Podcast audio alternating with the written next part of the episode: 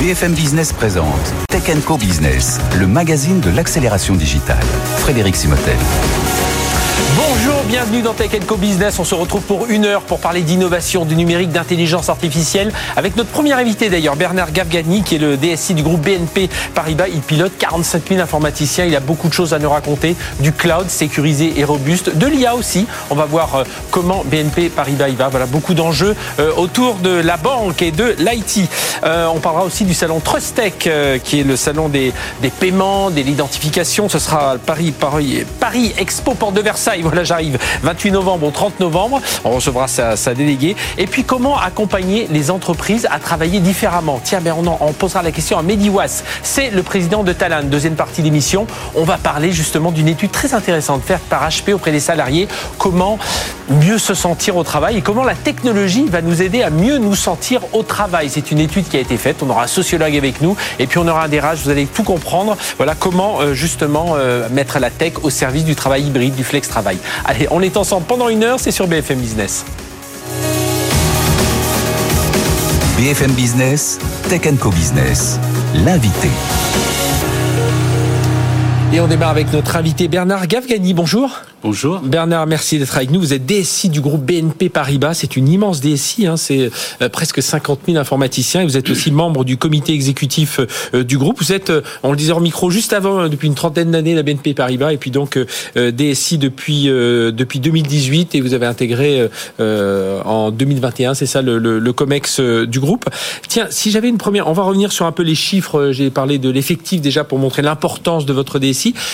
Mais tiens, le matin, quand vous arrivez, c'est quoi vos, quelles sont vos trois priorités? Vous dites c'est quoi les trois enjeux là, auxquels je dois répondre là dans, dans, dans, la journée? Euh, Avant tout, c'est penser à la continuité de service et garder toujours notre service au, au service de nos, de nos clients. Mm-hmm. Deuxième, c'est la sécurité de notre système d'information. Trois, continuer la modernisation de notre, notre système d'information toujours dans la même direction. Oui, alors on va en parler parce que justement, en plus, on imagine vous êtes à la fois euh, bah, les clients entreprises, clients euh, euh, clients professionnels, les clients, bah, nous, les, les citoyens, les consommateurs. première première première question. Dès votre nomination, vous êtes tout de suite dit, donc je rappelle, un nommé DSI en 2018, vous êtes dit le cloud, ça doit être quelque chose. Il faut qu'on ait un cloud sécurisé, enfin sécurisé évidemment, robuste, mais voilà, vous êtes dit dès l'entrée, vous aviez cette cette enfin ça en tête. Quoi. Le, il fallait une stratégie cloud. Oui, effectivement, parce que de toute façon, tous les grandes entreprises aujourd'hui ont besoin de savoir où est-ce qu'ils vont. Mhm. Et le cloud est un élément de modernisation, ce qu'on appelle les fondamentaux de système d'information. Donc avoir un cloud sécurisé, euh, je rappelle que BNP Paribas est la première banque de la zone euro, et on a besoin absolument d'avoir la euh, conforme avec la réglementation. Donc, était d'une manière d'avoir un cloud. La modernité de système d'information à travers de cloud à l'intérieur de nos data centers mhm. Et pouvoir travailler autour de ça. ça. veut dire qu'il a fallu revoir aussi toute une, bah, tout un tas d'applications aussi pour les intégrer dans, dans, dans, votre cloud. Oui, en fait, le, le premier besoin euh, était de voir un système escalable, ça veut dire mhm. avoir la puissance de calcul pour pouvoir continuer à euh, traiter nos, nos, opérations qui sont de plus en plus complexes, de plus en plus volumineux. Deuxième était à donner le moyen à nos informaticiens d'utiliser la modernité, les outils de travail de demain au sein de ou à, l'aide de, cloud ou sur la plateforme de cloud. Troisième partie était pouvoir développer désormais les nouvelles applications toujours au sein de cloud. Mhm. Et enfin, dernière chose, avoir un environnement qu'on puisse avoir des faire expérimentation avec les fintech, avec des nouvelles technologies. Et c'est là-dessus que nous sommes partis. C'est-à-dire, il faut une certaine souplesse, quoi. Il faut euh, cette, cette rigidité, enfin, cette exigence euh, où il y a, euh, oui, certainement un peu de rigidité parce qu'il y a de la réglementation. Et puis en même temps, bah oui, il faut lancer des nouvelles applications, il faut répondre aux, aux, nouveaux besoins. Alors les fintech en répondent, mais vous aussi, en tant que banque, vous devez répondre. C'est ça, hein, il faut trouver ce, cet équilibre. Et garder tout ça dans un environnement sécurisé. Oui. c'est notre priorité numéro un.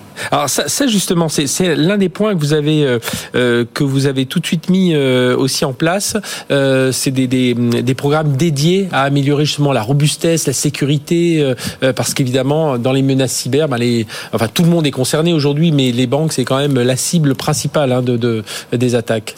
Comme je vous ai dit dès le départ, c'est la première chose auquel je pense en arrivant au bureau, même à mon réveil, oui. c'est la quantité de service. La quantité de service passe par une robustesse de, de l'infrastructure au sein de la banque.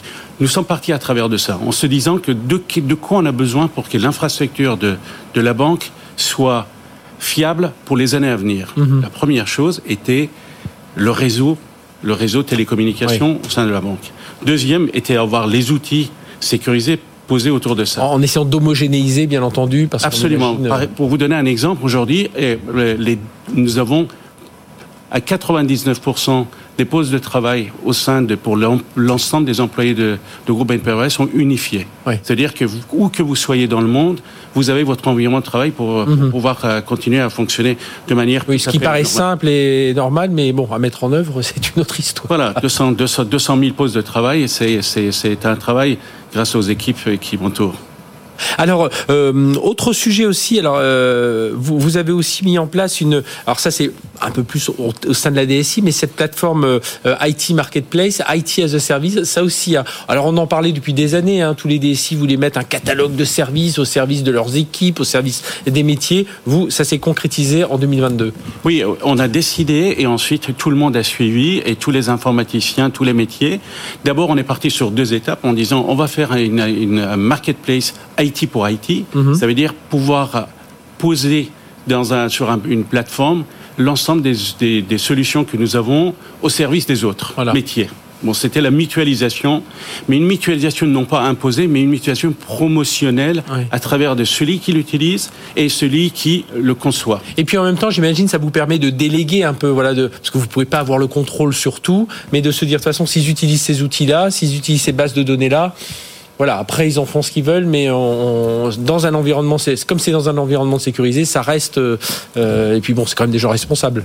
Donc, en fait, Haïti aujourd'hui opère à travers de, de 56 pays et on peut pas être présent sur 56 pays et promouvoir les solutions. Donc il fallait avoir un, un, endroit, une vitrine de best practice posée et à partir de là laisser les gens utiliser d'une part les systèmes, pouvoir se former sur les nouvelles, nouvelles euh, technologies qu'on met en place et surtout avoir le moyen de communiquer les uns avec les autres.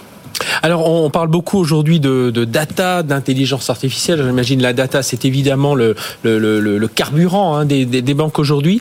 Euh, alors, j'ai lu une, interview la récente. Vous dites euh, si l'intelligence artificielle, alors vous, l'utilisez depuis très longtemps, hein, et la fraude en ligne, enfin pour euh, faire tout un tas d'applications.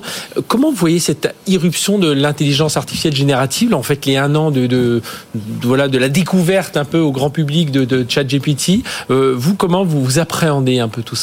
Alors tout d'abord, je pense qu'on est... Euh, euh, intelligence artificielle est devenue le quotidien de l'ensemble des, entreprises. Donc tout le monde s'intéresse à la question. Et je m'en félicite parce que d'une manière ou d'une autre, c'est la bonne manière de prendre l'automatisation et modernisation du système d'information. Jusqu'à maintenant, on avait travaillé sur tout ce qui était des, des modèles internes, sur des machine learning, c'est tout ce qui était des modèles internes dans l'entreprise.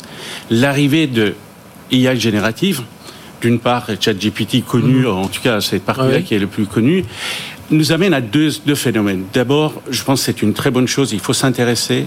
En même temps, il faut, être très prudent euh, dans son utilisation. ChatGPT, aujourd'hui, au sein de la banque, nous avons un certain nombre d'expérimentations, aux alentours de 26 expérimentations que nous avons lancées de manière très méthodique, en disant d'abord et avant tout, on regarde la manière dont la banque et les, les collaborateurs de la banque peuvent utiliser les données publiques Ensuite, dans un deuxième temps, on va regarder voir quelles sont les données de la banque qui peuvent être mélangées avec les données publiques, toujours dans l'environnement de la banque. Mhm. On ne veut pas, on ne souhaite pas sortir les données de la banque en dehors de la banque. C'est le principe de base qu'on a défini et tout se régit autour de ça. Et ensuite, on va voir en, fonction des, de, fiabilité et de succès de, tout ce qu'on mhm. expérimente, on le passe en production. Et, vous, quand vous regardez de près, hein, euh, je rappelle, vous êtes, vous êtes ingénieur de, de, de formation, MIT, euh, euh, quand vous regardez de près cette technologie, vous dites, euh, par rapport au métier d'informaticien, au métier de technicien, ça, ça, va changer considérablement la vie des informaticiens, cette IA générative? J'espère, j'espère bien, parce que finalement, l'ensemble des outils IA, d'abord, ont besoin des gens pour concevoir. Donc, il y a des nouveaux métiers qui vont, qui vont apparaître autour de ça. Nous avons aujourd'hui 700 euh, data scientists au sein de la banque qui utilisent, euh, utilisent uniquement l'utilisation des données précisément. Mhm. Donc il y a des nouveaux métiers qui sont en train d'apparaître et je pense objectivement il y a des choses qui vont être automatisées et c'est une manière pour les informaticiens comme moi, c'est une évolution de notre métier qu'on est en train d'observer et la meilleure chose c'est pouvoir les saisir à voilà, c'était toute une partie automatisation de tâches auxquelles on avait un peu de mal parfois. On était obligé de faire du, enfin, je, je, vulgarise un peu, mais du copier-coller de code pour tout ça. Tout ça, vous dites, grâce à cette IA générative, on va déjà assouplir tout ça et puis permettre d'aller plus vite En tout cas, on va automatiser une grande partie. On va mhm. utiliser IA en tant qu'assistant pour le, développeur et donc on va pouvoir débugger. Il faut savoir qu'il y a 22% de coûts d'informatique aujourd'hui passent à travers des tests qu'on fait. La vulnérabilité de demain, compte tenu de la complexité des systèmes d'information, je pense que le meilleur moyen, c'est l'utilisation de AI. Mais l'homme doit être toujours là. On ne mhm. peut pas déléguer ça à une machine parce qu'on a besoin de savoir comment ça a été conçu et surtout pouvoir derrière assumer mhm. nos responsabilités. Le plus compliqué dans tout ça, c'est trouver les, cas d'usage, non? C'est ça, c'est de se dire, parce que tout le monde a envie d'utiliser ah, sa data, envie d'utiliser l'IA. Euh, le plus dur, c'est de se dire, oui, mais là, on va vraiment avoir un gain de productivité, un gain d'efficacité. Oui, exactement. En fait, de toute façon, je pense qu'aujourd'hui, on est au stade d'expérimentation. Plus on est en train d'expérimenter, plus on trouve les, euh, des, des cas d'usage à pouvoir développer et le mettre en place. Pour l'instant, tout le monde se regarde et se pose la question quelle est la productivité au niveau de IT qu'on va pouvoir trouver? Mhm. très souvent, les discussions que j'ai avec des grands euh, euh, experts de EI, et tout le monde se pose la même question. Et à la fin, on dit bah il faudra qu'on essaye. Oui. On verra.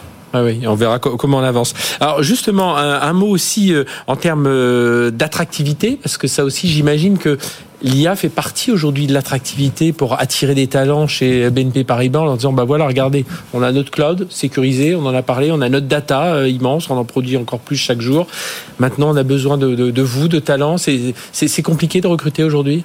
Alors tout d'abord, euh, la question de talent ou de, le capital humain est, élémentaire dans, dans, IT. On a besoin de ça. Les machines tout seules ne fonctionneront pas. Les talents, il faudra les identifier.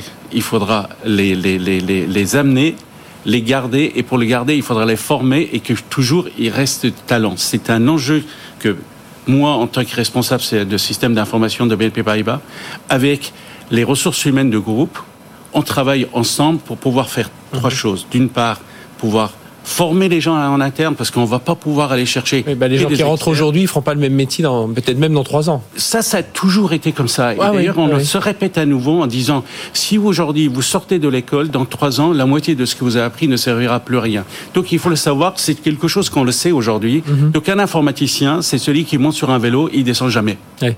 Il faut pas descendre. il faut que le vélo tombe, sinon il tombe. Donc, il faut pas qu'il s'arrête. Donc on forme les gens internes. En même temps, on embauche des gens de l'extérieur et une chose qu'on fait également dans différentes manières. Donc, on a des collaborations avec des universités, des collaborations avec des mhm. grandes écoles. On a aussi des partenaires avec euh, partenariats et aussi avec des gens euh, et des, des, des, entreprises qui ont, qui souhaitent travailler avec nous. On essaye de trouver le moyen de faire grandir les gens et faire connaître les gens. Une autre chose qu'on fait, il y a une initiative que nous avons lancée parce qu'on n'a pas besoin que des ingénieurs dans IT, on a besoin aussi d'avoir des non-ingénieurs, mais quand même connaissent l'informatique. On a une initiative qui s'appelait PITEC. Ce PITEC, c'est plutôt une association et un travail que nous faisons en collaboration avec des lycées professionnels. Et pour pouvoir euh, aussi intéresser les, élèves. Oui, des élèves qui, se destinent pas forcément au métier d'ingénieur ou de technicien. Exactement. Donc on amène, on a 60 personnes de, de l'équipe de IT continuellement, ils sont dans les lycées professionnels. Nous sommes partenaires de quatre, euh, trois et quatrième à Montreuil qui va être créé bientôt, et qui sont là pour apprendre aux, aux élèves le métier d'IT et leur proposer de venir chez nous pour les formations et, utilement les embaucher. Ah ben voilà une belle initiative. Tiens, ce sera l'occasion peut-être d'en reparler un jour, de revenir nous en parler. Avec pourquoi pas avec des élèves. Merci Bernard Gavgani. Merci Je rappelle, vous. êtes DSI du groupe BNP Paribas et membre du comité exécutif du groupe. Merci d'être venu nous éclairer un peu sur cette informatique bancaire, premier groupe bancaire européen, des plus grands groupes mondiaux. évidemment, bah, si l'IT, c'est le réacteur hein, de, de, tout ça. Merci d'avoir été avec nous. Allez, on marque une courte pause. On se retrouve juste après. Tiens, on va parler d'un sujet qui vous plaît aussi, c'est le, paiement, euh, l'identification. Avec, euh, c'est bientôt le salon Trustech, hein, 28 au 30 novembre. BFM Business, Tech Co Business, la chronique expert. Et on va s'adresser au secteur du paiement, des paiements, de l'identification, le secteur des cartes, puisque dans quelques jours se tient à, Paris Expo Porte de Versailles, à quelques, quelques mètres de nos studios, du 28 novembre au 30 novembre, Trustech. Et nous avons Anne Fressinet, bonjour. Bonjour. Anne, vous êtes directrice des événements du pôle sécurité chez Comexpodium pour euh, nous dire ben, un mot sur ce, sur ce salon. Donc il y a, il y a ces trois, euh, les cartes, les paiements, l'identification, voilà, il y a ces, trois, ces trois domaines. Euh, beaucoup d'enjeux aujourd'hui, évidemment. Tiens, on va démarrer par le secteur des paiements, parce que voilà, on veut une omnicanalité sur les paiements, on veut des parcours encore plus fluides, on veut euh, gérer, on a à gérer encore plus de volumétrie, tout ça dans un domaine sécurisé. Voilà, c'est quoi les tendances aujourd'hui? Alors euh, bonjour. Tout d'abord, euh, Trustech, effectivement, l'enjeu de ce salon, c'est de d'analyser les évolutions euh, majeures en matière de paiement dans, au, niveau international. donc pour ce faire, on accueille beaucoup de tables rondes et d'intervenants. Mhm. Effectivement, les enjeux cette année, ça va beaucoup tourner autour de l'expérience client, la sécurisation, la digitalisation, parce qu'effectivement maintenant tous nos paiements, pas tous évidemment, mais la plupart de nos paiements sont dématérialisés. On parle. On continue à parler cartes, mais elles sont de plus en plus euh, dématérialisées. Elles sont de plus en plus dématérialisées, de plus en plus intégrées sur le smartphone. Euh, après, ça reste euh, néanmoins le moyen de paiement le plus utilisé au monde entier, hein, et la production de cartes reste très importante. Néanmoins, maintenant, on y ajoute de la biométrie, de la reconnaissance par empreinte digitale. Enfin, on peut y ajouter plein de mhm. choses sur cette carte. Parfois, on a l'impression, alors que les technologies avancent assez vite, hein, mais euh, elles avancent un peu en, en silo, les unes par rapport aux autres. Et puis, euh, je pense à ça. Hein, je reviens d'un voyage à l'étranger où déjà, euh, hop, dans le métro, on, passe avec sa carte. Ici, on se dit quand même, on est, on est bon dans le paiement, on est bon dans les cartes, on est bon dans l'identification. on prend les transports en commun, on est toujours à chercher une carte. on vient de sortir du ticket carton, voilà pour parler pour les Parisiens. Qu'est-ce qui, qu'est-ce qui fait que n'arrive pas à consolider un peu plus vite tout ça, selon vous? Tout ça, ce sont des problèmes de normes. C'est des problèmes problème euh, d'interopérabilité, hein, comme on appelle, qui effectivement faire en sorte que tous ces systèmes se parlent avec des, on va dire, des intervenants qui ne, qui ne sont pas euh, naturellement faits pour, euh, pour se parler les uns les autres. donc tout ça n'est pas simple. C'est aussi des sujets qui sont discutés effectivement sur Trustech, notamment inter-État. Hein. On mhm. invite beaucoup les pays africains, les États-Unis, le Canada. On aura des vrais débats pour notamment en termes d'identité digitale, comment on fait pour que que vous venez d'évoquer, ce qui est valable dans un pays soit valable dans un autre, qu'on ne soit pas bloqué euh, à une frontière pour telle ou telle raison, et euh, tout ça avec de la sécurité. Hein. C'est surtout ça aussi qui est très, très ça, important. C'est sur ce domaine d'identification, c'est là aussi on cherche à, enfin tout le monde cherche à travailler avec plus de fluidité. Euh, est-ce que c'est un secteur aussi On a et nous-mêmes en France, on a quelques géants, hein, on a des grands acteurs dans dans, dans, dans ce domaine. On voit aussi, bah, comme partout, hein, une, famille de, tout un écosystème de, de, start-up. Est-ce que ces gens-là euh, réussissent à bien travailler ensemble? Ou alors est-ce qu'il faut un salon comme Trustech pour leur dire justement unissez-vous un peu plus forcément, nous, l'idée, c'est de réunir tout l'écosystème et d'y contribuer. Après, on sait très bien que les grosses entreprises, euh, je pense que vous pensez à Thales, sûrement Idemia, les mhm, gros intégrateurs comme ça, travaillent beaucoup, sourcent les startups, en fait, sont très preneuses de sourcer de nouvelles entreprises avec de nouvelles technologies. Euh, et bien souvent, elles finissent euh, parfois par les absorber. Hein. On sait que c'est comme ça que ça marche pour faire une véritable chaîne d'intégration. nous, l'idée de ce genre d'événement, effectivement, c'est de pouvoir mettre en contact des grands groupes avec des plus petits, que des échanges et des opportunités de business puissent puisse naître euh, et, dans un optique international aussi, pas uniquement euh, franco-français. Et évidemment, il y, il y aura un volet euh, crypto? Oui, il y aura toute une session sur les crypto-monnaies qui sont des, grands enjeux. il y a toute la problématique de est-ce qu'on légifère, enfin est-ce qu'on, mhm. oui, est-ce qu'on légifère, est-ce qu'on légifère pas, est-ce que les États les reconnaissent ou ne reconnaissent pas et puis on voit, puis avec les scandales qui se déroulent notamment aux États-Unis, on a toujours reste encore toujours des sujets complexes et qui n'ont pas encore, enfin dont on n'a pas fini à mon avis de, de, parler et de trouver, de, de, chercher de solutions et de comment ça peut fonctionner ensemble. Tout ça. Eh bien, merci d'être venu nous parler de tout ça. Anne Fauciné, donc euh, c'est plus de 6500 professionnels hein, d'une centaine de pays qui sont attendus, 200 euh, exposants. Ce sera du 30 novembre, du 28 novembre au 30 novembre, Trust Tech, donc Paris Expo, porte de Versailles. Donc merci d'être venu nous parler. Si vous voulez tout savoir sur les, les paiements, les cartes, l'identification et la crypto, eh bien c'est l'occasion d'y aller. Euh, alors on se retrouve tout de suite. Bah tiens, on va continuer à parler. On va parler des ESN là tout de suite avec Mehdi Was, le patron de Talent. BFM Business, Tech Co Business, l'invité. Notre invité président du groupe Talent, T-A-L-A-N. Voilà, mais je pense que c'est un nom qui résonne quand même chez tous ceux qui suivent l'actualité IT. Mehdi bonjour. Bonjour. Merci d'être avec nous. Vous êtes euh, à la tête d'un groupe qui pèse presque 600 millions d'euros de chiffre d'affaires, 5000 personnes euh, à Paris, région euh, et plus d'une vingtaine de pays. Vous allez recruter aussi, vous recrutez, je crois, 1800 personnes prévues en 2003. On va en reparler dans un instant. Vous êtes dans le consulting, dans toute, évidemment, l'innovation technologique autour de la data, l'IA, on va en parler. Et puis le cloud, évidemment, voilà, on est au cœur de, toutes vos activités. Vous avez des centres de services, des centres d'expertise. Euh, tiens, première question, Mehdi. Euh, Numéum, là, qui est le, syndicat, euh, voilà, chambre patronale qui regroupe l'ensemble des, des, éditeurs, sociétés de conseil, des ESN, dit voilà, côté ESN, ils ont revu leurs prévisions à la hausse, mais il y a une certaine prudence qui s'affiche pour les, pour les mois à venir. C'est comme ça que vous le percevez à la fois pour vous euh, chez Talent, mais aussi voilà quand vous regardez le secteur Oui, absolument. D'autant plus que je suis administrateur de Nouéum, donc je ne vais pas contredire ce, qui, euh, en plus. ce que, ce que l'on s'est dit euh, avec mes camarades.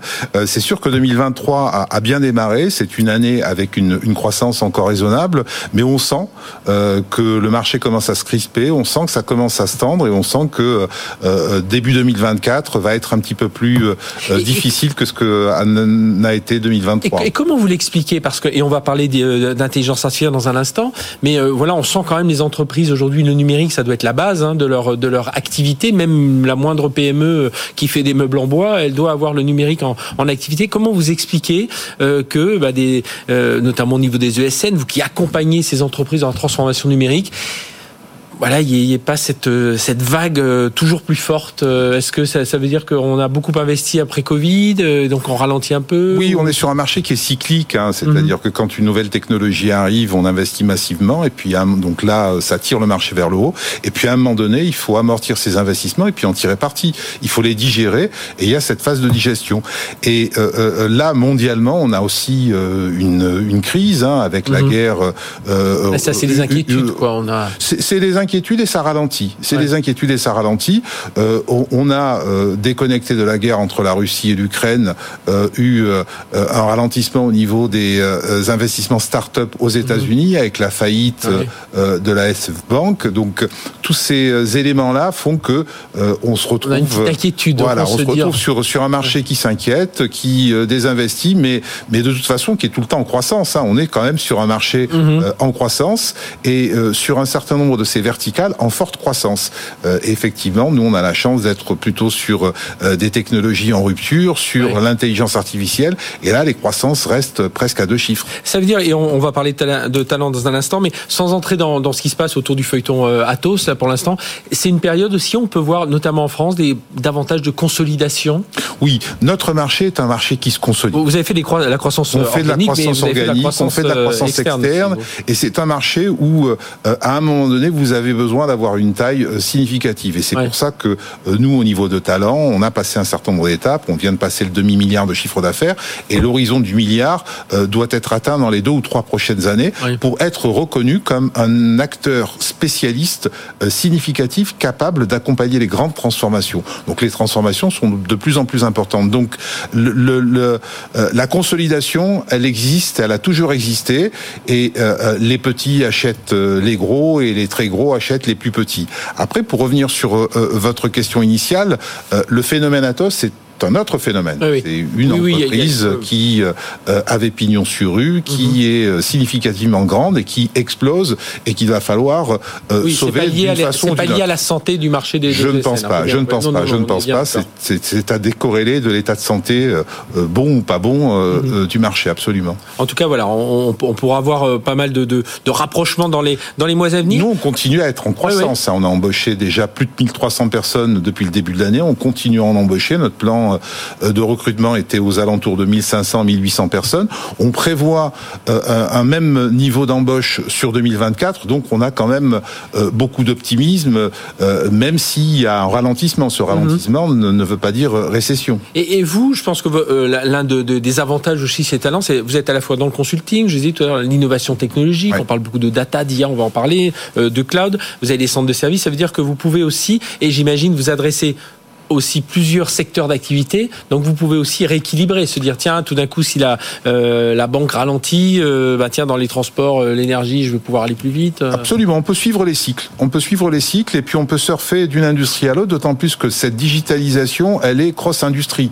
Mhm. une fois que vous avez réalisé une digitalisation dans une banque, vous allez avoir la même problématique à régler dans une assurance, dans un opérateur de télécom, dans un opérateur d'énergie. Donc quelque part les ressources sont effectivement ré réutilisable. Euh, après, euh, la vision qu'on a eue dès le départ, c'était de mixer deux métiers qui ont toujours eu une difficulté à dialoguer entre eux.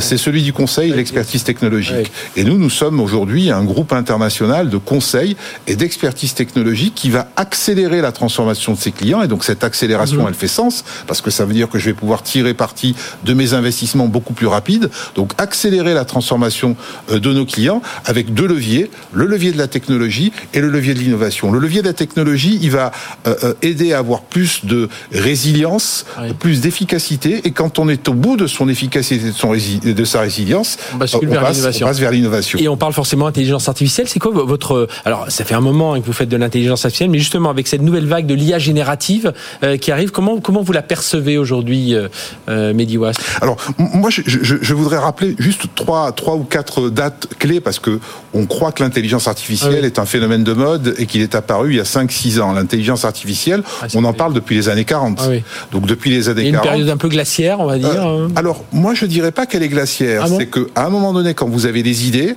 euh, euh, il faut que la technologie suit. quand cette technologie suit, il faut qu'elle puisse être à portée de, tous. Et donc c'est un cycle qui, est, normal. C'est là, on en parle plus parce qu'il y, a des planètes qui se sont alignées. Si je reprends le portable que vous avez, euh, le, calculateur qui est à l'intérieur, 40 ans auparavant, il aurait fallu trois fois cette salle mhm. pour pouvoir en bénéficier. Donc il faut que les technologies suivent. Donc on est passé de, des premiers principes intelligence artificielle à, la machine learning, au deep learning. Et le deep learning, c'est quand même fin des années 90 que la machine IBM Deep Blue mhm. commence à battre l'homme et qu'on se dit, aïe, euh, il y a une rupture et il y a une intelligence euh, artificielle qui devient plus forte que l'intelligence. Et puis, euh, depuis 2014, ces IA génératives ces IA génératives qui ont pénétré en fait les, les, foyers, c'est-à-dire mm-hmm. qu'elles sont sorties du domaine privé pour rentrer dans tous les foyers et donc parfois inquiéter parfois questionner et parfois aussi apporter des réponses. Et, vous, votre regard justement sur ces IA génératives, euh, alors il faut des cas d'usage évidemment pour montrer les gains de productivité, des gains d'efficacité.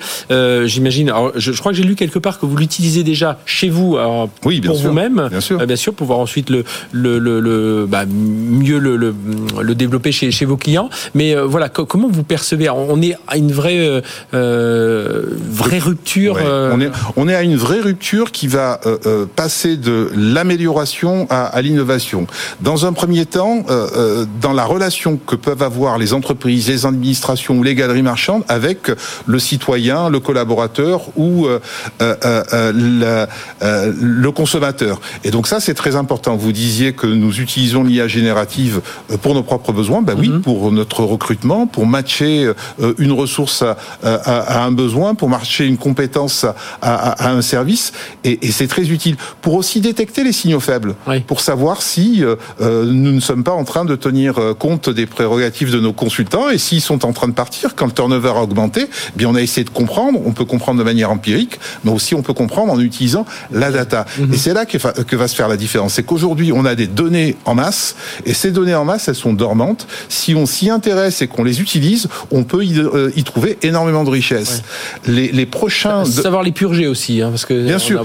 oui, parce que si vous avez des mauvaises data, etc. un bon raisonnement, vous avez fatalement euh, une mauvaise mmh. conclusion. Donc il faut utiliser ces données, les purger, vérifier leur euh, véracité, et à partir de là, les intégrer dans votre système, et puis faire en sorte que votre système soit de plus en plus, en plus apprenant. Donc oui, les IA génératives vont être de plus en plus utilisées, et je comprends qu'elle suscite des craintes quand on entend euh, euh, Morgan Stanley euh, sortir un, rapport qui, qui fait état de 3 à 400 millions d'emplois détruits dans les cinq prochaines années ça peut faire peur. Euh, mais il faut rééquilibrer ça avec, heureusement, l'étude qu'a sorti McKinsey qui montre qu'on va en créer entre 4 et 700 millions dans le même espace. Ce qui veut dire que le solde va être positif et c'est ça qui nous intéresse. Et puis, une fois qu'on aura trouvé les bons, enfin, une fois qu'on a les bons cas d'usage, de toute façon, on voit, euh, ça, ça, ça entraîne euh, tout, tout le reste. Merci d'être venu nous parler de tout ça. Mehdi je rappelle, vous êtes président du groupe Talent, près de 600 millions d'euros de chiffre d'affaires, vous disiez un demi-milliard, oui, et 1800 personnes à recruter en 2023, hein, dont 1000 en France. Voilà, donc l'appel est lancé. On sait que euh, la recherche de profil, c'est vraiment le grand euh, challenge hein, de toutes les, ESN et la vôtre en particulier. Merci d'être venu nous parler de tout ça. Allez, on enchaîne. Ben, justement, on va parler des talents, des, euh, un peu moins de recrutement, mais on va parler un peu de l'état de santé dans les entreprises des salariés et puis savoir comment la tech peut justement aider à assouplir un peu toutes les relations salariés, collaborateurs, management. C'est tout de suite sur BFM Business. BFM Business présente Tech Co Business, le magazine de l'accélération digitale. Frédéric Simotel. Allez, on est reparti pour notre débat. On va faire un petit pas de côté parce qu'on va s'intéresser à la, santé des collaborateurs au travail. Mais justement, le pas de côté, on va revenir dans notre, dans notre sillon de la tech. Justement, comment la tech peut euh, bah, sans doute peut-être assouplir un peu euh, la complexité de nos agendas à tous aujourd'hui. Et pour en parler, euh, trois invités. Je vous les présente tout de suite. Daniel Linard, bonjour. Bonjour. Daniel, vous êtes docteur en sociologie, directrice de recherche émérite au CNRS. Et puis donc, on va revenir sur cette étude faite notamment avec HP. Nous accueillons d'ailleurs le président d'HP France, Cédric Couta. Bonjour. Bonjour. Cédric. Et avec nous, Bruno Dassola. Bonjour Bruno. Bonjour. Merci d'être avec nous, DRH du groupe Inetum, hein, plus de 27 000 personnes dans le monde, euh, 8500 recrutements, donc on va voir pourquoi tout ça est important. Et tandis, je ne l'ai pas dit, mais chez HP, c'est 1000 personnes en France. Et évidemment, euh, on vous connaît bien à l'international, plus de 65 000 personnes. Alors, c'est un, un Work Relationship Index, hein, qui euh, c'est une étude que vous avez alors, menée, euh, notamment, enfin, HP a sponsorisé cette étude, 15 600 répondants, 12 pays.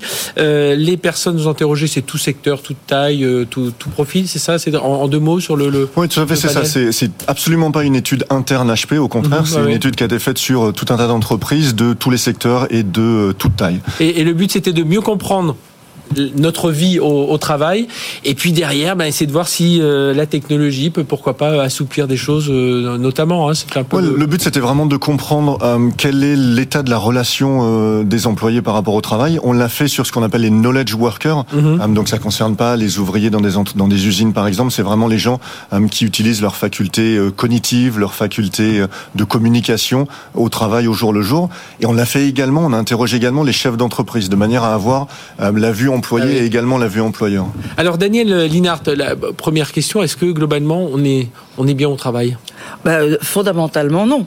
Les, chiffres le disent très clairement. Euh, à peine un quart des salariés se sentent bien dans leur travail et euh, l'immense majorité des autres ont des problèmes quant à, à la confiance qu'on leur fait, quant à leur capacité et les compétences techniques, la façon dont ils sont ou pas bien utilisés dans l'entreprise. Euh, ils sont aussi ils souffrent d'une perte de sens de leur mhm. travail, ce qui est quand même euh, très très très euh, délétère pour euh, pour la santé physique et mentale des salariés. Donc effectivement, on a un panorama qui est assez inquiétant et qui on retrouve une tendance, enfin ou un, un état d'esprit qui était avant Covid et ou est-ce que le Covid a encore accentué ce, ce mal-être hein, au, travail, ce, manque de confiance, le management qui s'est peut-être un peu desserré Alors accentué, je ne sais pas. Il faut penser juste avant le Covid. Vous savez, il y avait une présence quasi journalière de la question des risques psychosociaux dans les médias, de la souffrance au mhm. travail, des suicides. Rappelez-vous, il y avait le, le procès de France Télécom qui mhm. s'était ah tenu juste avant avec une condamnation des dirigeants pour harcèlement moral institutionnel. Mhm. Ça veut dire ça, ça, ça répond à une chose qui, oui, c'est pas un homme qui. Non, et c'est stratégique. C'est vraiment pour obtenir des objectifs. Donc je dirais qu'il y avait beaucoup de, de mal-être, etc.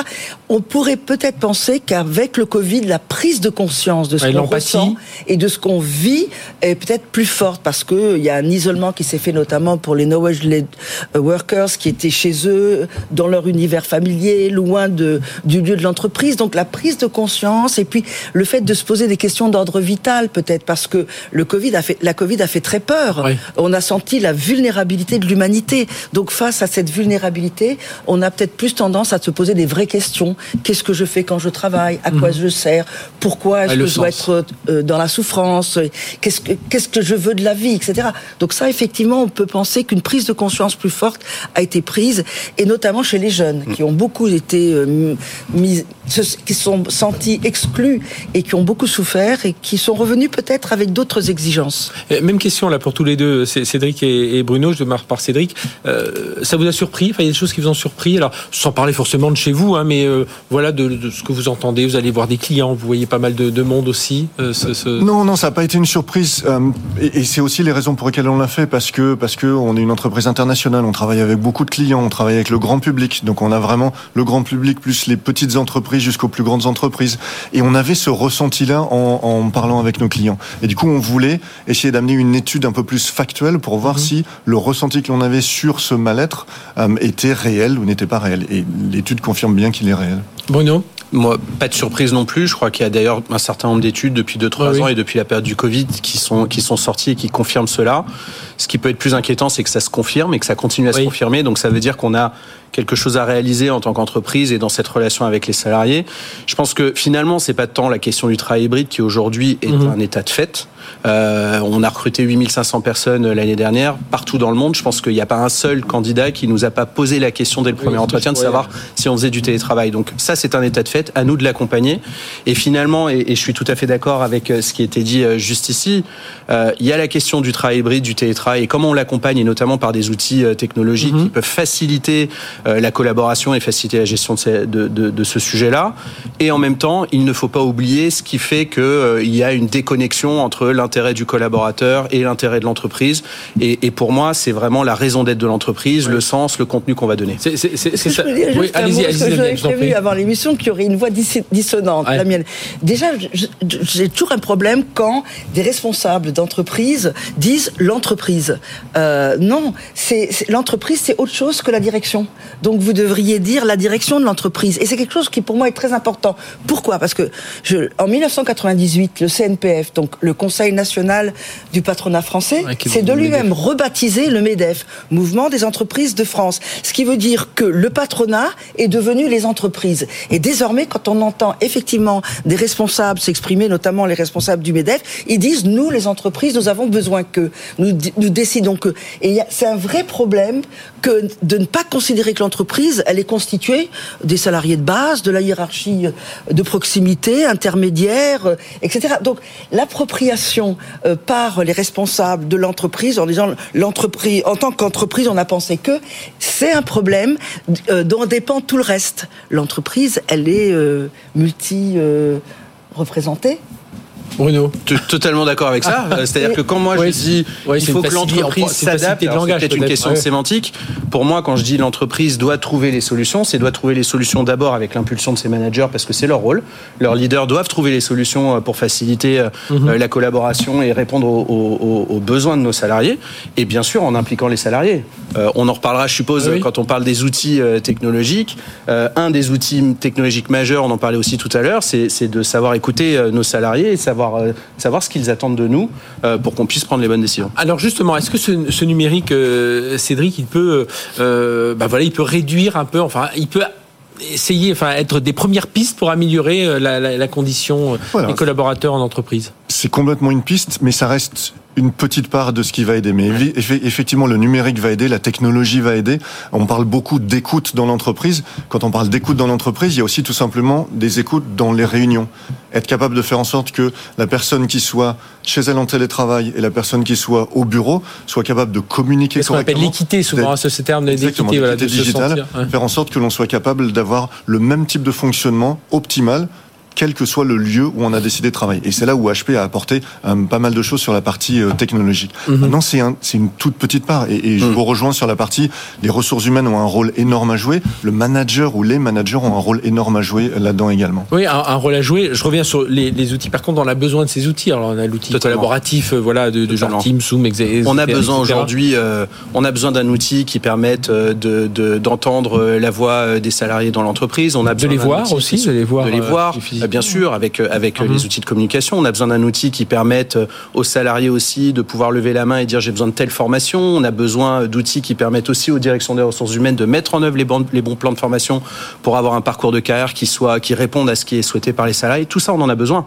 Mais en fait, c'est finalement une obligation. Je dirais que c'est juste le minimum. Et d'ailleurs, toutes mhm. les entreprises, Inetom et puis et puis nos clients, on les accompagne dans cette transformation digitale en les aidant à mettre en place ces outils. Mais derrière, comment on gère euh, l'humain, comment on fait en sorte que nos managers aient les bonnes valeurs et la bonne culture d'entreprise et accompagnent les salariés de la bonne manière, c'est absolument essentiel et, l'outil ne suffira pas. Vous, vous êtes posé un moment la question là tous les deux, euh, euh, notamment parce que vous êtes des entreprises de technologie, de vous dire, oh, je, vais, je vais y aller avec un gros coup de, peinture, mais de dire fini le bureau, tout le monde hors chez les clients, en déplacement, chez soi et, au bureau, voilà quelques fonctions administratives. Est-ce que est-ce que la question à un moment s'est posée, Bruno? Alors, nous, chez Inetum, la question s'est posée. La réalité, c'est qu'on voulait un système qui soit le plus flexible possible. Euh, donc ce qu'on a dit, c'est on a on a un accord de télétravail qui prévoit la possibilité de prendre un quantum de nombre de jours à l'année et avec la, validation du manager de le prendre quand on le souhaite.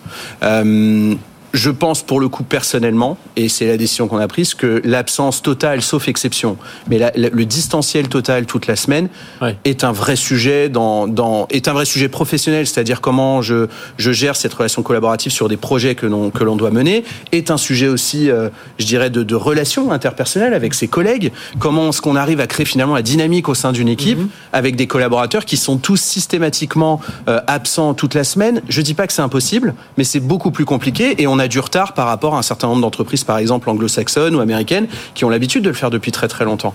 Donc, euh, donc je pense vraiment que c'est un problème. Ça sera un problème aussi bien pour l'entreprise et la productivité de l'entreprise que ça sera un problème pour l'employé qui de toute façon va se retrouver isolé euh, et, et, très difficile. La, la sensation d'appartenance à l'entreprise, d'appartenance à une cause, je pense que ça n'existera plus si tout d'un coup la mhm. personne reste 100% de son temps euh, seule. Ça peut fonctionner au début, ça a fonctionné durant le télétravail. on est resté un an et demi.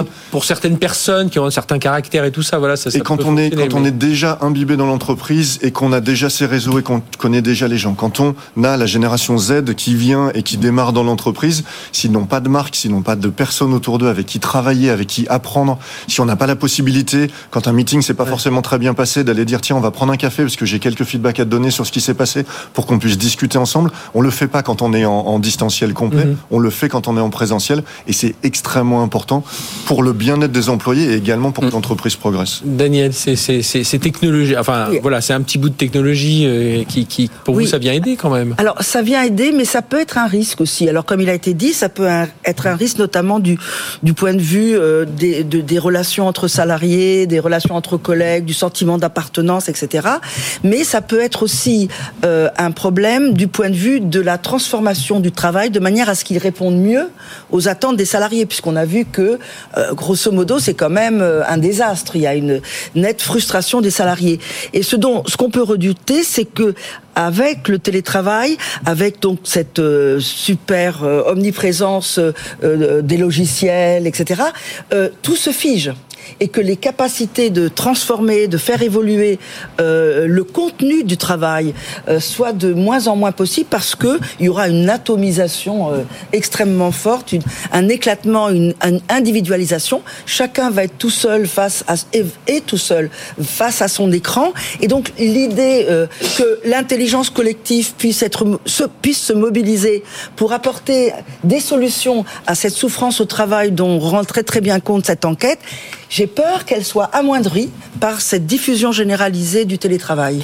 J'ai juste un point à ajouter parce que je suis assez euh, aligné avec ce que vous venez de dire. Ce qui me fait peur également quand on parle de euh, la digitalisation et de la mise en œuvre mmh. d'un certain nombre d'outils, c'est de faire peser finalement sur le salarié, uniquement le salarié, euh, le fait de gérer finalement sa relation avec l'entreprise, le fait de gérer son parcours de carrière, le fait de gérer son épanouissement. Euh, c'est pas parce qu'on met des outils qu'on doit justement lâcher ce, ce, la mise en place de la, de la bonne relation avec le bon management, etc. Mais, Et c'est le risque. Hein. Oui, mais, mais est-ce que ça permet pas aussi une certaine autonomie de la part du salarié Parce que c'est ah, non. Alors, hein alors on va pas être d'accord. Alors moi j'ai une étude. On fait une étude aujourd'hui avec le CSA, avec 1000 salariés actifs euh, chez Inetom, et ce qu'on voit, les résultats de cette année, c'est 66% des collaborateurs considèrent que la digitalisation les rend plus autonomes, 70% euh, considèrent que ça améliore leurs conditions de travail. Donc donc euh, sur sur l'appréciation de cette nouvelle situation, elle est plutôt très positive. Alors c'est une appréciation, si vous permettez, qui effectivement traduit bien où, est un symptôme de ce qui va pas bien au travail. Mmh. Il y, a, il y, a, tellement de pression, de mal-être au travail. Pourquoi? Parce que l'individualisation euh, des primes, des salaires qui a été établie, s'est traduit par une mise en concurrence des uns avec les autres. Donc il n'y a pas une très bonne atmosphère. En plus, euh, sur le lieu de travail, il y a aussi la pression de la hiérarchie. Donc à la maison, dans un milieu familier, devant leur ordinateur, les gens se sentent de plus en plus tranquilles. Et ils ont un certain euh, degré d'autonomie euh, qu'ils apprécient énormément dans la gestion des horaires. Mais c'est tout. Parce que pour ce qui concerne le contenu du travail, au contraire, il y a un sentiment d'impuissance qui se développe avec l'idée on va rien pouvoir changer, euh, on aura encore beaucoup moins de poids en tant que, que, que salarié sur la définition de nos missions, des, des manières de, de, de travailler, puisque tout est pris en charge par les procédures, les protocoles, les process qui sont relayés par les logiciels.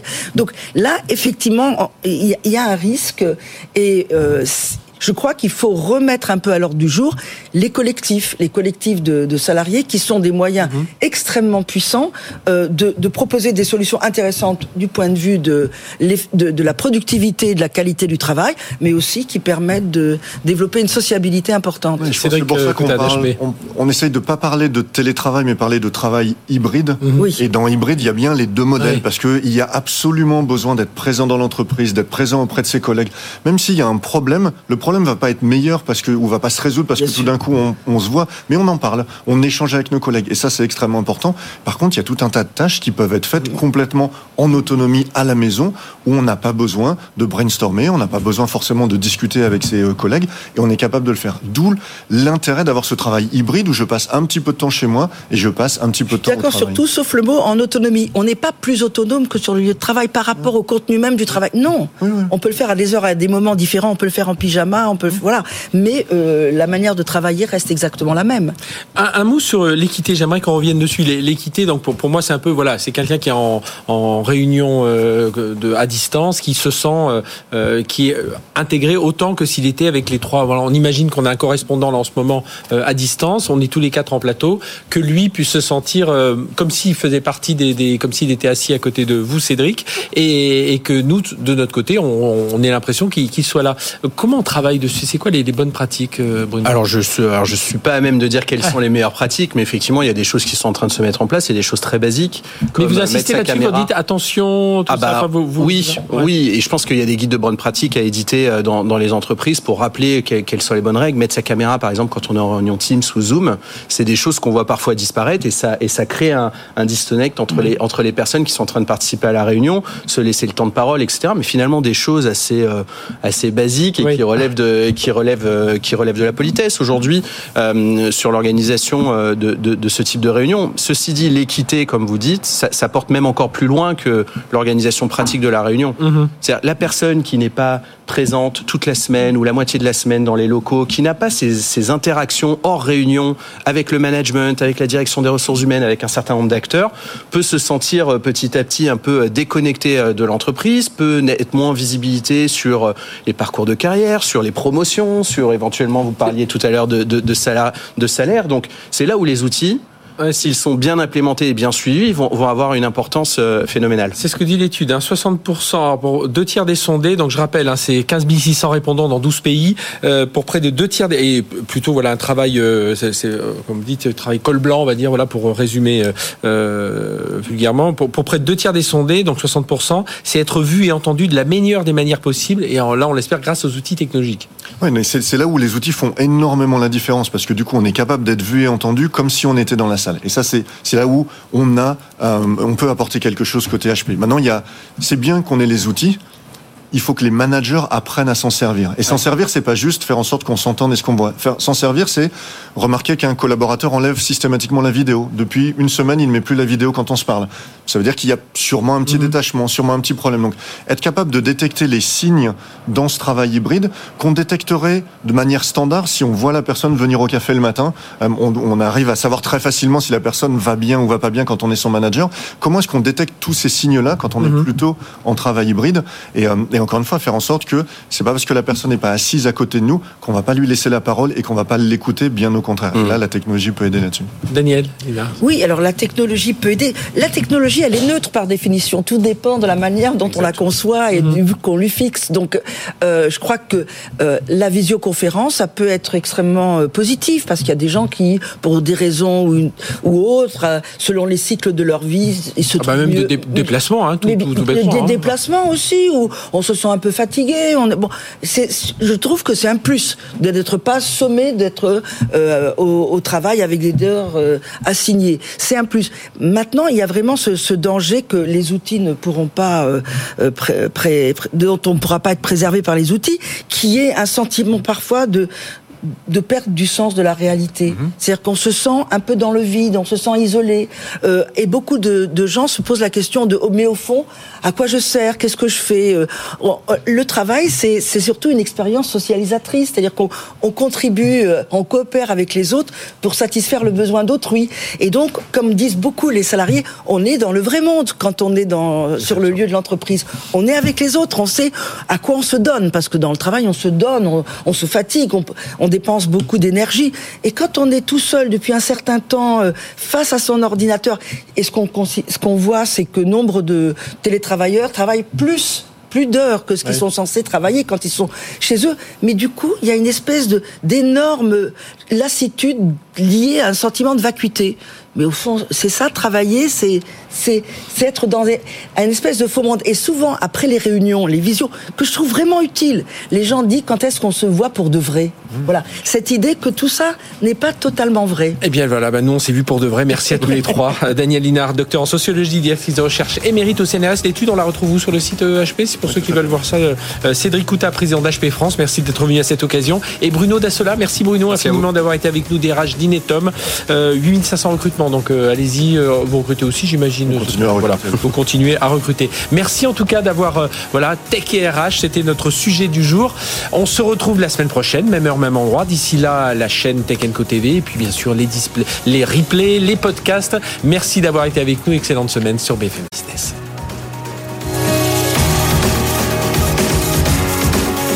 Tech Co Business sur BFM Business.